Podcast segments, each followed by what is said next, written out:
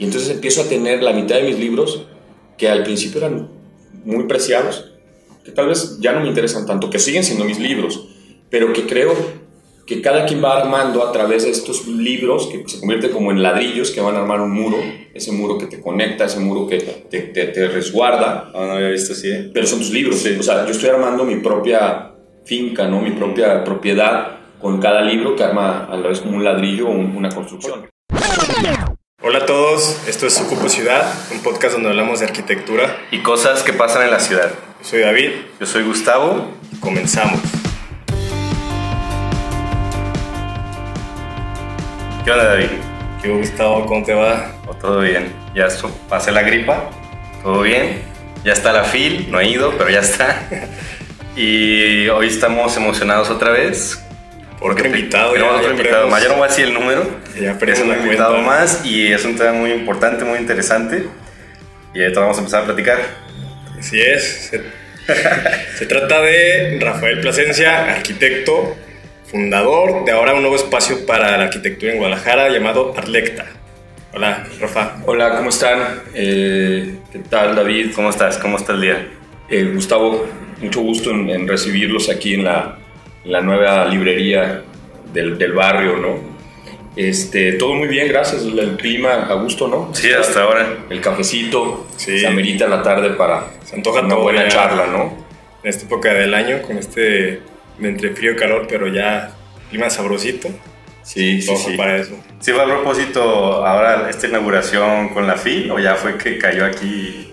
Mira, no, bueno, eh, el proyecto de Arlecta como, como librería ya tiene muchísimos, eh, pues yo creo que sí, unos años eh, pasando por, por la cabeza y, y, la verdad es que me considero un amante de los libros, tengo mucho tiempo en la búsqueda de libros, buenos libros y, y poco a poco uno va eh, puliendo el ojo y puliendo la crítica con, con la que uno va eh, buscando y encontrando. ¿no? Eh, después también surge por ahí una invitación el año pasado para hacer una curaduría de la librería de, de Arca en el Design Center. Que, que recién inauguraron también. Que sí, que está increíble. Yo me acuerdo haber platicado con uno de los socios de Arca al respecto de, del proyecto que, que, traigo, bueno, que traigo entre manos con, con, respecto a esta nueva librería de Arlecta y, y, algunas conversaciones que hemos estado también por ahí eh, platicando, ¿no? ¿Se acuerdan que les decía de, de, generar unas, unos pequeños formatos de impresión para poderlos compartir que fueran como de un costo simbólico, pero que sobre todo se enfocaran en compartir el, el trabajo de muchos arquitectos y artistas que están en proceso y que vale la pena empezar como a divulgarlo, ¿no? Y que son locales. Bueno, locales en Guadalajara. Importantísimo. Exacto. Eso. Sí. La localidad es una de las premisas de esta librería. Eh, lo que intenta es promover y difundir eh, la arquitectura y el arte a través del documento impreso, que así es como lo dicta una de las premisas de la librería. Pero una de las cosas importantísimas es encontrar el buen arte y la buena arquitectura local. Y difundirlo. Entonces, ya que Grupo Arca te busca junto al grupo de arquitectos para ser como curadores de, de su librería, galería. Sí. Es como cuando dijiste, pues ya es el momento para yo también hacer de una vez la mía que he estado teniendo eh, tantos años en la mente. Fíjate que en realidad eh, uno de los líderes de, del proyecto de Arca, que es Chavo Macías, nos invitó a Luis Aldrete, bueno, lógicamente a Maggie, que es un Macías Peredo, y a mí, y me dio muchísimo gusto. Eh, yo creo que una de las cosas que hace falta en Guadalajara es amalgamar o tratar de hacer sinergia entre los distintos y espacios culturales, ¿no? O sea, yo creo que sí. no es que deba de haber una sola librería o una sola galería o un solo espacio. Yo creo que como hay muchos cafés y hay muchos restaurantes y hay muchos lugares, yo creo que la idea es más bien hacer una sinergia de espacios que estén constantemente comunicándose. O sea, eh, ahora con las redes yo creo que son medios muy importantes que nos permiten estar al día y de, de, todo lo que sucede en todo el mundo. Pero qué padre estar al día de lo que sucede en nuestra localidad, que eso yo creo que es una de las cosas que, que debemos de empezar a cuidar, ¿no? Ya cuando, cuando, cuando surge el tema de esta inquietud de la librería Design Center, que me encanta porque sigue siendo una librería que va a tener el, el, el libro eh, buscado, súper eh, de, mucho cuidado, porque eso es, eso es lo que hace rica la librería, la curaduría, ¿sí? Entonces, eh, este proyecto que surge, el, el, de Arlecta, que ya tiene también un ratito en el gabinete, ahora pues se va a decantar, ¿no? La idea es abrirlo y, y, funcionar como un satélite promoción, que promocione y difunda también el Design Center, o sea, es un trabajo en equipo. Yo creo que al final el trabajo es en equipo. Para hacer cultura hay que, hay que estar todos, ¿no? O sea, no, no es solamente la batalla de uno, sino que es la batalla de muchos y de varios, ¿no? Sí, la, competencia, digamos que no debe ser como el único modelo para, para crecer, ¿no? Y para incentivar en ambas partes que crezcan. Sí, y que no es como una competencia ni económica ni de popularidad de quién vende más o quién tenga otro libro, sino como dices de que el Design Center tiene un concepto y Arlecta va a tener su concepto, pero que estén trabajando juntos, o sea, que encuentren una manera de estar colaborando constantemente. Sí, sí, sí. Y hace mismo sí lo veo un, un modo como de... Eh, o sea, que al haber variedad también incentiva a que mejore, mejore la calidad, sobre todo con esto que dices de tener una, una selección, no simplemente tener una librería y llenarla de todo lo que te encuentres, sino tener algo que sea de calidad y al mismo tiempo lo que comentas de, de que la librería va a crear su contenido. Sí, claro. De que también así mismo de calidad, con una curaduría especializada y local. Sí, por ejemplo, la curaduría que surge en, en la librería de Arca es una curaduría enfocada en la arquitectura. Ojo con eso, o sea, al final son libros muy especializados y de segunda mano o out of print, pero, pero de arquitectura, que, que eso es un tema importante. Aquí hay arte, hay fotografía también, pero al, al final las librerías también las va haciendo el mismo barrio, ¿no? Las va puliendo, entonces de alguna forma lo que intenta... Un poco la demanda te va diciendo sí, y, además no es solo una librería, o sea, es un espacio de exhibición con un café, entonces esto es como más bien un, un tren cultural que suma tres cosas importantes en, en este proceso. Uno es el maridaje del café, la combinación del arte y la exhibición de los procesos y el documento impreso. O sea, estas tres cosas vienen a ser la conjunción para poder pasar un buen momento, un buen rato y poder compartir la cultura de una manera muy amigable, ¿no? O sea, de una forma en la que lo que se exhiba o lo que se venda o lo que se toma tiene una calidad muy bien cuidada. Y entonces nos sirve, por ejemplo, todo esto pues para hacer equipo con gente que promociona la cultura como Grupo Arca, o sea que además estamos muy agradecidos porque finalmente ¿Qué daríamos porque los empresarios se, se aventaran a promocionar la cultura local con, con, esas ganas? Y creo que hay mucha gente que lo quiere hacer y que creo que debemos encontrar los, los medios y los métodos para sumarlos, ¿no? Para sumarlos y al final vean que es un proyecto que realmente a ellos les puede gustar, pero saben que tienen ciertos intereses, les gusta un poco la arquitectura, pero a veces solamente es una cuestión visual, ¿no? Pero deben encontrar como la, la manera de, de apoyar y, y ser parte de un, mecenazgo. ¿no? O sea, al, final todos somos ciudad, ¿no? Todos somos parte del barrio. O sea, en esta calle, en Progreso, que es donde vas a, se encuentra ya el café calentando motores, eh, y, esquina con, con Guadalupe 1. A una cuadra de Chapultepec. A una cuadra de Chapultepec. Eh, por ejemplo, una anécdota rápida, aquí en Progreso, pues no hay ninguna, ninguna puerta que abra hacia, Progreso entre Guadalupe 1 y, y Lerdo Tejada y pues seguido están rompiendo cristales, están robando y todo. Entonces, en el momento que el café abrió esa puerta a la calle, pues disminuyó la, la delincuencia. Que movimiento. entonces, e, esos son los, los puntos, que a lo mejor los puntos ciegos que no se ven, que empiezan a ser ciudad. Porque eso es hacer ciudad. Abrir una puerta a la calle es hacer ciudad. O sea, abrir la puerta a una calle y dejar pasar a un amigo que no conoces o a alguien desconocido que pasa a un lugar a, interactuar. Eso es hacer ciudad. Y eso es lo que se tiene que promulgar, eso es lo que hay que solicitar.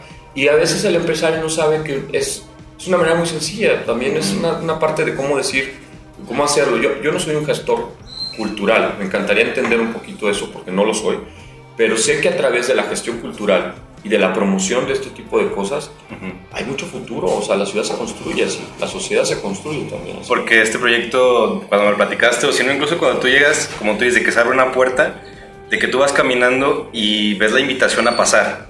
O sea, con ese simple hecho de que ves la puerta abierta, ves sillas a nivel de piso enfrente de ti y dices, oh, aquí hay algo, quiero entrar. Exacto. O sea, ya conforme vaya viendo movimiento y veas gente, y ya una cosa te va a llevar a la otra, como decíamos, de que alguien va a llegar porque olió el café o dice, ah, mira, ahí hay sillas, hay algo de comer, alguien va a entrarse igual por este podcast, otros medios de cambio, hay una librería nueva, hay una galería nueva y todo se conjuga.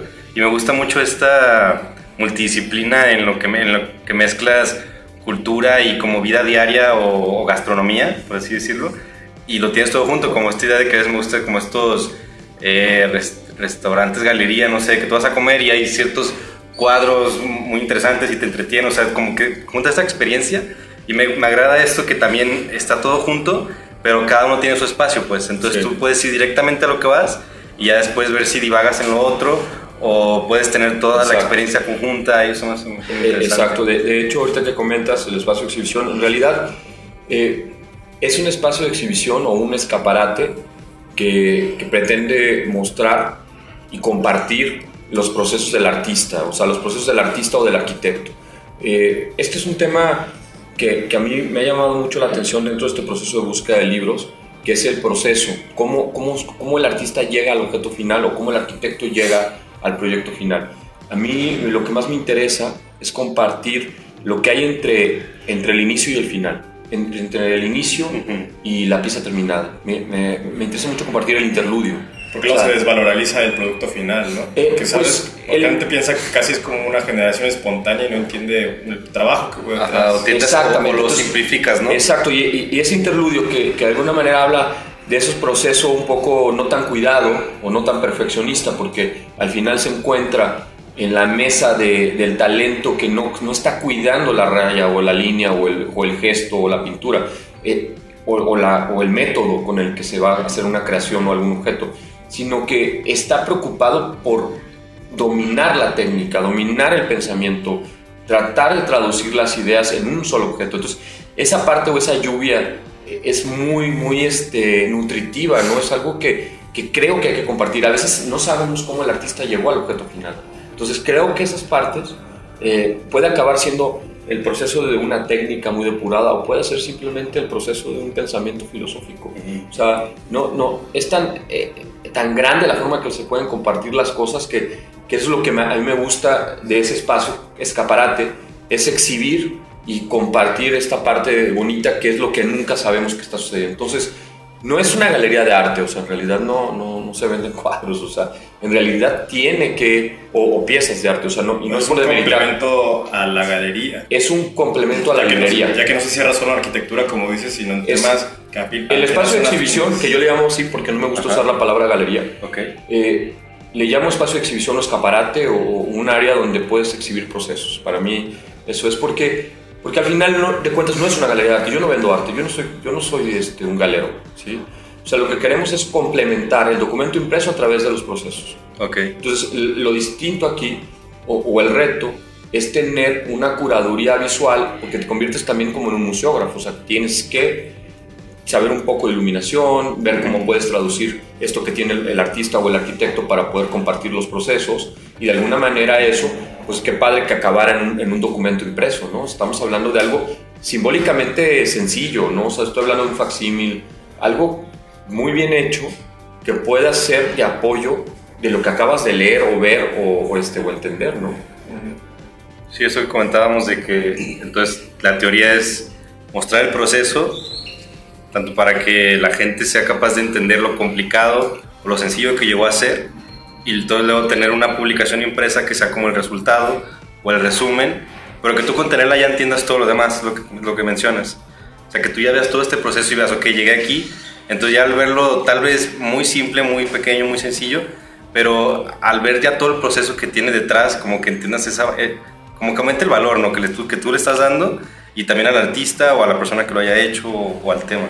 Sí, eh, la verdad es que al final, o sea, digo, parte de, de, una de las cosas importantes de una librería es este, promover y difundir, ¿no? Y, y, y tratar de, de, compartir esto que el artista o los arquitectos o el fotógrafo hace dentro de su vida diaria, pero este proceso o este, este lugar de exhibición le va a ayudar a mucha gente, o sea, no solo, no solo a, a gente del medio, sino a, a, la gente curiosa, a la gente del día a día también que no tiene que ver nada con la arquitectura o el, o el arte. Sí, entonces, entonces, ¿cuál es el público, digamos, objetivo de la librería? La sociedad, la ciudad, el, la gente que pasa por aquí, el, el, el, buscador de espacio, el, curioso. O sea, la verdad es que no. Sí, claro que si tú vienes a la librería y entras, eh, vas a decir, ay, jole, aquí hay a lo mejor 100 títulos que no conozco o de artistas. Que eso está padrísimo, sí. Imagínate qué padre que tú tienes una librería en la que llegas y no conoces a nadie de los que están ahí adentro. Te vas a sentir eh, eh, ignorante o te vas a sentir con un hambre de, de aprender? O sea, es que Es que sí, puede- es puede una ser cosa ambas, que, ¿no? que no puede ser que, que- que le puedas decir a alguien que no conoce lo que hay en una librería un Ajá. ignorante. O sea, yo creo que más bien, qué padre que pueda entrar alguien a una librería y no conozca nada, que, todo lo que le puedes ofrecer y, y- y lo- la sorpresa que ese, esa persona se va a llevar, ¿no? Al entrar y decir, wow, no conozco a nadie, puede agarrar cualquier libro y va a aprender algo increíble, ¿no? O sea, en el tema del arte y la arquitectura, ¿no? E igual, no sé, ya es más como mi, mi apreciación. Yo no me sentiría tan mal en decir que soy un ignorante, pero al contrario, como dices, yo, yo creo que las combinaría, digo, no manches, qué, qué mal que no conozco este y este libro parece que está muy chingón, tiene imágenes, o lo estoy hojeando y parece que el contenido está chingón. A mí- Entonces, te, como que te nace más buscar por A mí ahí. me ha pasado, o sea, tú puedes ir a una librería en Shanghai, ¿no? O sea, en el, en el Art District, te metes y a lo mejor te pasa que no conoces a ninguno de los artistas que están publicados.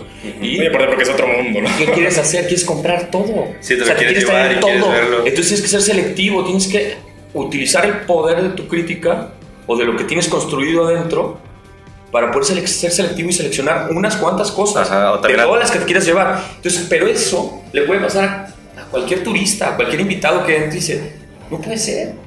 A ver, ¿cómo es posible que entre un lugar y no conozca esto? Entonces, o, o qué padre, porque voy, voy, voy, a, voy a en búsqueda de esa sorpresa, ¿no?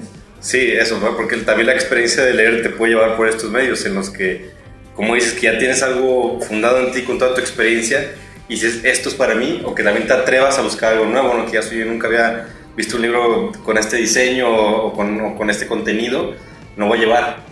Y a veces sí tienes esta, como que tienes que tomar esta decisión de que, a ver, pues aquí hay 100 que no conozco, voy a tener que elegir uno o dos. Por Y, la y- adelante, ¿no? o sea, qué padre que puedas ser invitado a llevarte un libro de alguien que no conoces, que yo creo que eso es lo mejor que le puede pasar tanto al libro como a ti. O sea, llevarte algo, una pieza de algo que no conoces. Y cuando comenzaste la, la búsqueda y comenzaste a comprar, dijiste, a ver, ¿este es mío o es para la librería? A ver, ¿cómo, cómo voy a empezar a escoger de quién es, de, de quién para quién? Fíjate que me he dado cuenta que ahora que, porque siempre he sido como un coleccionador de libros, ¿no? Un tenedor de libros que ando siempre todo el tiempo Todo un antiguo, pero me he dado cuenta que con el tiempo me he ido decantando, ¿no? Me he ido encontrando una línea de trabajo, una línea conceptual, una línea de arquitectura, una línea de lectura, y, y lo que me va gustando, lo que me va marcando es lo que me voy quedando. Y entonces empiezo a tener la mitad de mis libros que al principio eran muy preciados, que tal vez ya no me interesan tanto, que siguen siendo mis libros, pero que creo que cada quien va armando a través de estos libros que se convierten como en ladrillos que van a armar un muro, ese muro que te conecta, ese muro que te, te- te resguarda, Ah, no había visto así, ¿eh? pero son tus libros. O sea, yo estoy armando mi propia finca, ¿no? mi propia propiedad con cada libro que arma a la vez como un ladrillo o un- una construcción. Porque aparte- y hay muchos ladrillos que no voy a usar, ¿no? Ajá. Eso, Eso- eso los voy a, ¿qué voy a hacer? Los voy a regalar, los voy a, a donar. to- Pueden pasar muchas cosas con ellos, pero lo más padre aquí es que a otras personas les pueden funcionar estos, estas guías, porque al final son pistas, ¿no? Son, son formas de ver las cosas. Sí, la porque eh, me acuerdo el día que nos conocimos, platicaban unos libros, sacaron muchos libros ahí en tu oficina y empezaron a sacar y este y este. Y me Cada comentario una referencia. Y te va este libro donde Ajá, lo que y digo. y- me gustó mucho dos cosas. Una, cuando empezaron a sacar diseños no convencionales, o sea, lo más común de un libro es que pues, pues, portada contra portada y lomo, pero veías unos en los que al abrirlos se zafaba la portada y, y- y el lomo, y esos diseños raros, o esos cosidos, o unos, un montón de cosas, pero cómo veías uno y dices, oye, me acordé de otro que tengo aquí, o te enseñaba una foto.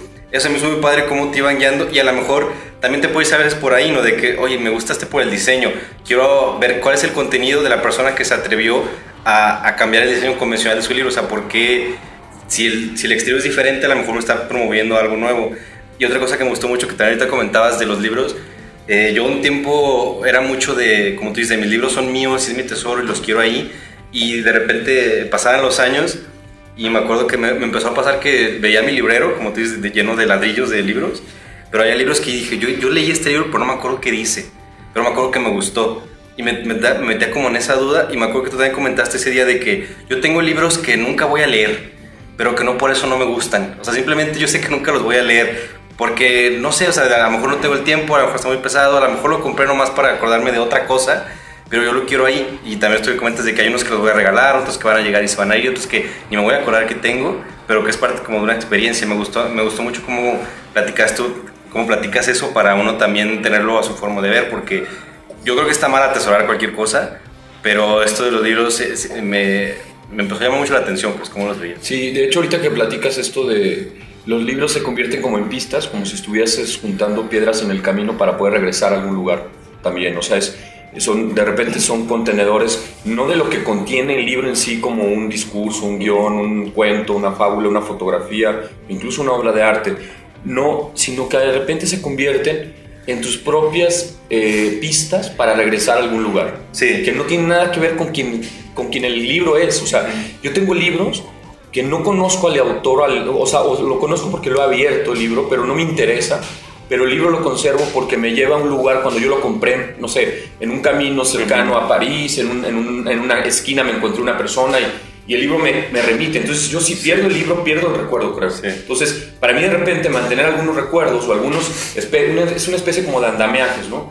Eh, Uno mantiene algunos andamiajes para nunca olvidar. Y esos libros se convierten en esos pequeños andamiajes que te recuerdan. Que si se van, se van a lo mejor con todo y el recuerdo. ¿sí? Entonces, eh, son cosas como muy personales e íntimas. Cada quien va haciendo y se va armando eso. Sí, yo recuerdo en, en una conferencia del arquitecto Leopoldo Fernández Font, que a lo mejor lo que nos escuche nadie lo va a ubicar, pero ya, ya es un arquitecto, digamos, de la vieja escuela. Él comentaba, eh, era una conferencia que se trataba sobre revistas de arquitectura, pero el comentario que dio eh, era un poco más general, tanto revistas como para libros, que dice que muchas veces pasa que uno lee cantidad de libros o revistas, por muy buenos que sean, y a- podrá variar el tiempo, pero llega un momento en que puedes olvidarte de cada palabra que dice ahí. Pero lo importante no es que memorices el libro, lo, lo importante es que te dejes que te modifique tu manera de pensar y eso te va a, este, pues según lo que tú, tú estés buscando, pues a, a mejorar o a, o a seguir dentro de una búsqueda, dentro de más libros, más, más, más variedad de, de conocimiento. Entonces, yo pienso que también eso, eso que mencionas como que está muy relacionado, ¿no? Sí, Porque los libros, también como las demás artes, o sea, como el cine, eh, la música y demás, hay veces que cuando tú estás leyendo, respondes algo que ni siquiera sabías que tenías la duda, ¿no? O al contrario, tienes una duda que tienes años contigo y de repente estás leyendo una página, estás viendo una foto, estás viendo una obra o lo que sea y, y como que te da un clic y te cambia o, o estás leyendo un libro y que te, está mostrando, que te está mostrando una ideología o un estilo de arte o de arquitectura o un estilo de vida y eso también como que te cambia. Entonces, creo que es como lo que mencionas y a lo mejor, como tú dices, se te olvidan las palabras, te olvidan las fotos, pero ese cambio ya se quedó en ti. incluso este podcast, ¿no? O sea, yo creo que el podcast de, de alguna forma también Sí. insi- insinúa y incita a escuchar y, y de alguna manera también, ah, mira, están platicando de un tema que me interesa o no lo había visto de esta forma, ¿no? O sea, Si quieres, saber- si quieres ser más crítico, síganos escuchando. Haz tu podcast. En su podcast. No, pues cuando quieran aquí tienen este espacio. Al final lo que trata de hacer este espacio es, un, es una mesa de, de crítica, es una mesa de poner propuestas en la mesa y también eh, buscar qué sí vale la pena y qué no. También hay que ser selectivos, ¿eh? O sea, yo creo que... Entonces, ¿qué, qué tipo de actividades pueden estar sucediendo en este lugar? Sí, vamos a comentarlo un poquito más como a- al público, o sea, sí, ¿cómo le dirías a alguien que, que está invitado a este lugar? O sea, ¿qué es lo que puede hacer aquí? Pues de entrada tomarse un muy buen café, ¿no? Pero eh, aparte y todo de- está conectado. Y aparte de, de poder o entrar a la librería, como tú bien lo mencionaste hace unos minutos, puedes visitar Independiente o el tren, ¿no? O sea, como, como que puedes entrar a la librería, salirte e irte, o puedes entrar a la sala de exhibición, entrar e irte, o el café, ¿no? O Sí. pasar por el café, en la exhibición y entrar a la librería, o al revés. Entonces, como que esa parte cada quien eh, tendrá el- el- el- pues, la iniciativa, ¿no? Es que- Y de cómo atacar y cómo llegar y cómo, cómo entrar a, a- a, pues, a conocer. Porque a mí me gustan aquí varias cosas. La, la primera, que es la que primero ves, pues es la casa. O sea, es una casa grande. ¿Cómo creo si dices, no, es el arquitecto? Lo, prim- lo primero que ves es la casa, que es, es- o sea, está en la zona de Chapultepec. Sí. Es una de estas casas que miden una cuadra gigantes, que igual David me ayuda mejor a describirla. Pero que, ¿Cuál esta? Esta casa. O sea, sí, esta casa es de 1910 y está en el, en el programa de la ronda de Mónica del Arenal, la, Ah, la que hizo, hizo una selección de varias fincas. ¿De, de quién es? De, Valiosísima la... Navarro Branca o alguien así? ¿Perdón? No, no, fíjate que no tiene registro. no tiene registro el arquitecto, no, Ah. no, no, no sabemos quién fue. Está como ecléctico, creo. Sí, es el como un ecléctico pero, medio- pero medio es el tema de la, de la revolución, ¿no? Estas, Ajá. estas casas de un nivel que, que, desgraciadamente pues esta casa yo creo que sí tiene un patio al centro y luego lo taparon y pues se convirtió en... Porque a mí me gusta mucho esto que sucede mucho en Chapultepec últimamente, que le dan una segunda vida al edificio. O sea, antes esto era una vivienda que tenía sabe cuántas personas habitando y otras trabajando en servicio y ahora se lo regresas a la ciudad. O sea, ahora ya, no sé, 50, 30 años después, que ya no esté uso de familiar, y ahora, como tú dices, parte del barrio, se abre las puertas, ahora todos pueden entrar, pueden disfrutar del patio. Regresa la vida de la casa de otra manera y entonces pasa lo que dices, se hace ciudad porque hay movimiento. Sí, bueno, también hay que señalarlo y la verdad es que este tipo de fincas pues son de valor patrimonial, son de valor de, de entorno histórico, son muy importantes para la, para la ciudad, son importantes para eh, seguir como viviendo el testimonio de la bonita ciudad, ¿no? Imagínate si acabáramos con todo nuestro patrimonio porque ahí va el edificio de vivienda, pues que entonces estaríamos reciclando completamente la ciudad. Yo creo que a veces la identidad también hay lugares que tenemos que seleccionar y tenemos que cuidarlos, ¿no? Somos como esos, esos vigías. Pero volviendo al tema aquí exacto de la casa, creo que eh, hay, hay, como tres o cuatro casas en esta cuadra de Guadalupe. Aparte de Guadalupe, es una calle muy bonita. Sí. Y conecta como un padre, va conectando muchísimas casas hermosas. Muy arbolado y todo Sí, es una calle más amplia que de lo normal y con buenas servidumbres. Entonces, eso le permite a la casa, a, a la calle tener eh, mucha holgura o mucha perspectiva, mucho, mucha profundidad de campo, ¿no? Entonces tienes una calle que cuando menos de aquí a, a, Américas es bellísima, porque en América se acorta un poco, sí. se vuelve a estrechar, pero si ustedes se van caminando desde aquí de Progreso hacia Américas, bueno, se la va, van, a, van a sentir la profundidad de cómo la calle va construyéndose con grandes fincas, uh -huh. inclusive pues de Barragán, ¿no? La casa Clavijero que está por ahí, o, o, varios, varios ejemplos de casas muy bonitas que están en, en esta calle. Ya mencionamos que estuviste involucrado en, en, la librería, en la creación de sí. Grupo Arca, pero bueno, algo que no hemos mencionado, eh, que a lo mejor lo estamos subiendo un poco, es que estos dos, y quizá este ya que está más incluido dentro de la ciudad, vendrán a ser como que las primeras librerías con este aire, pues no sé si de, decirlo como de especialización. especialización, arquitectura, diseño, arte o, o, o, sus mezclas. Antes creo que la única que existía, que estuvo como pausada un rato, pero ya regresó también hace unas semanas, meses, era la librería de Carlos Ram, Elegante Vagancia, que ahorita ya está en el Colegio de Arquitectos. Y pues él era, pues, como artista, pues ahí también seleccionaba como que cosas que de repente se encuentran por aquí, por allá, un poco de arte, un poco de sociología, cosas como muy variadas.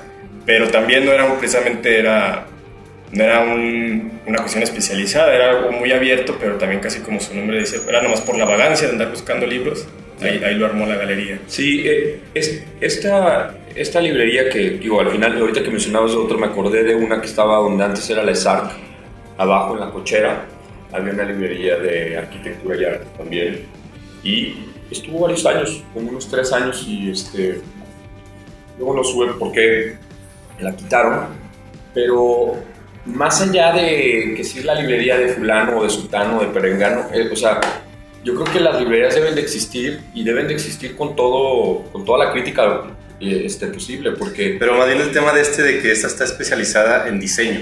Sí, porque ah, esto es diferente a, a Gandhi, por ajá, ejemplo. la Gandhi, a Gombi, la, a, a, la librería Fondo de Cultura Económica que también tenemos Primero porque no tengo el espacio para tener muchos libros. O sea, ¿sí? no, y pero... porque además no me interesa tener tantos libros. No es la venta por la venta. No, no, porque al final yo tengo un despacho de arquitectura este, con mi socio, con Marco García, con Oswin Guzmán, se llama Tres Arquitectura, y, y pues gracias a Dios ahí, ahí estamos y tenemos mucho trabajo, y, y, la verdad es que a mí lo que me interesa es ser arquitecto.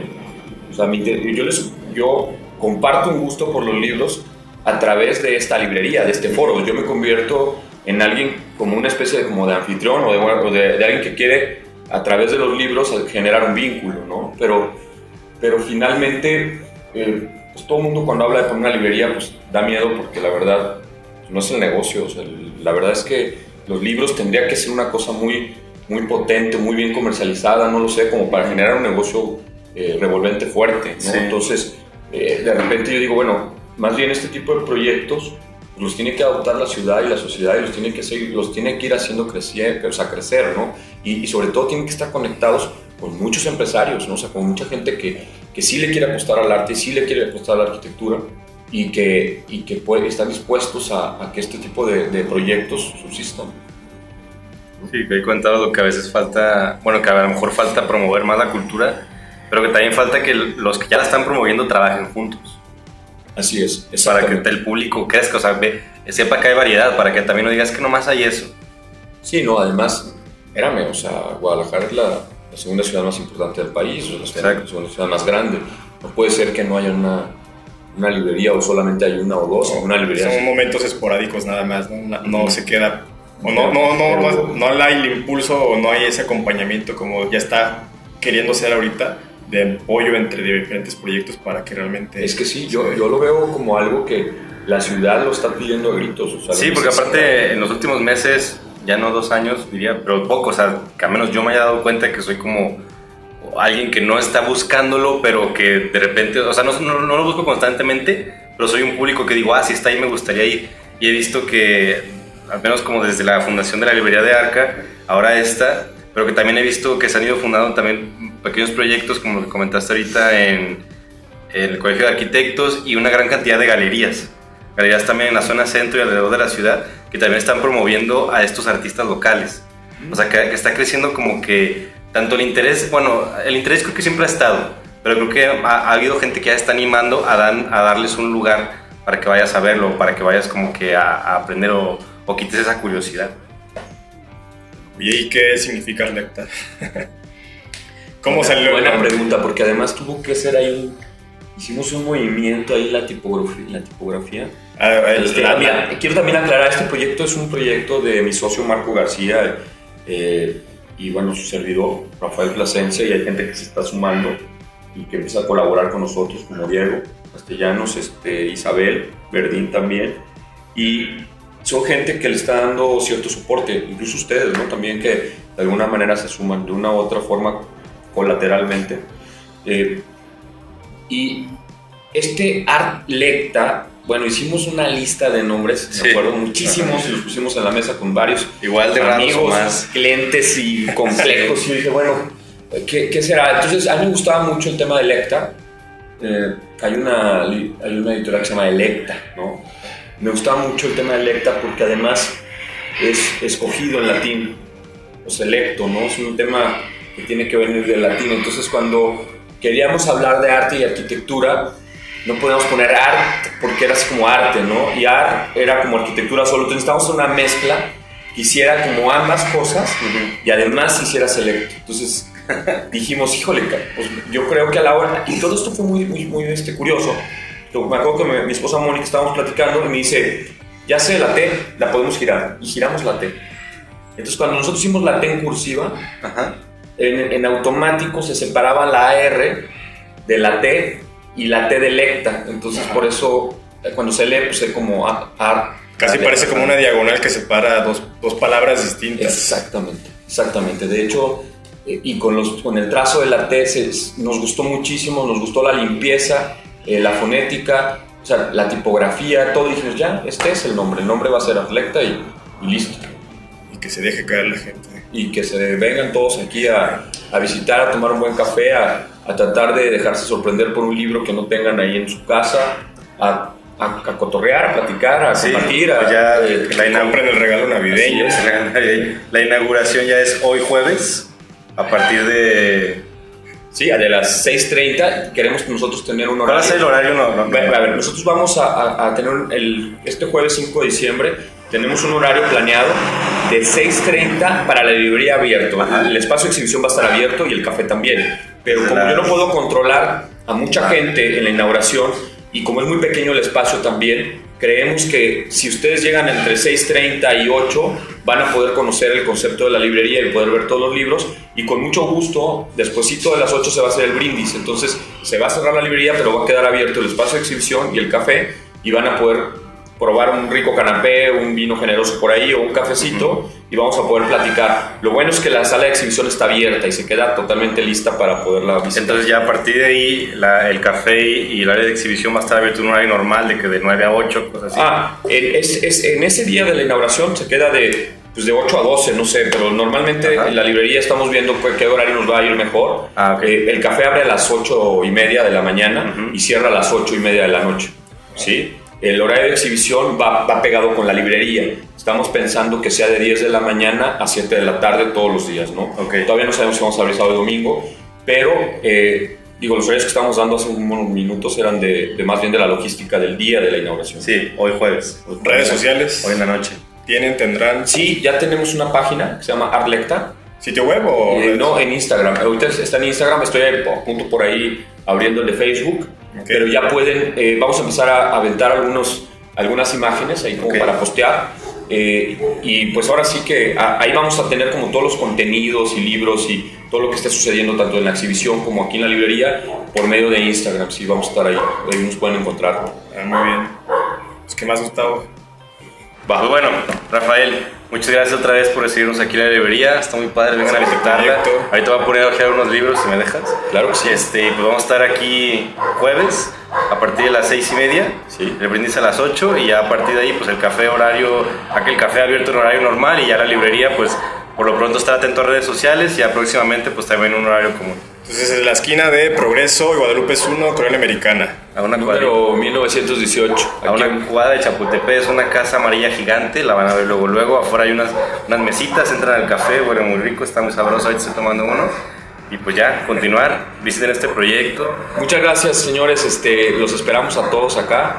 De verdad, eh, no, no dejen de pasar a tomarse un cafecito y a vivir la colonia americana. De acuerdo. Bueno, ¿y qué sigue, Gustavo? Pues no se les olvide que cada lunes publicamos en nuestras redes sociales la Cupo Agenda, que incluye una serie de eventos culturales, públicos y gratuitos que pensamos que les van a interesar. Pueden escucharnos en plataformas como Spotify, iTunes, Google Podcast y más. También estamos en Instagram, Facebook y Twitter. Si les gusta nuestro contenido, nos pueden apoyar solo con escucharnos y compartiéndolo con tus amigos o quien te caiga mal. Pero también está la opción de Patreon, una plataforma con la que puedes aportar económicamente desde un A dólar. cambio, recibirás distintas recompensas que pueden ser episodios extra exclusivos, accesos a eventos culturales también exclusivos y nuestro eterno agradecimiento. Les enviamos un saludo Gracias por escucharnos. y adiós. Adiós. Ciudad. Un podcast cool. Un podcast cute. Bien bonito, un podcast podcast bien bonito. Tan, tan, tan.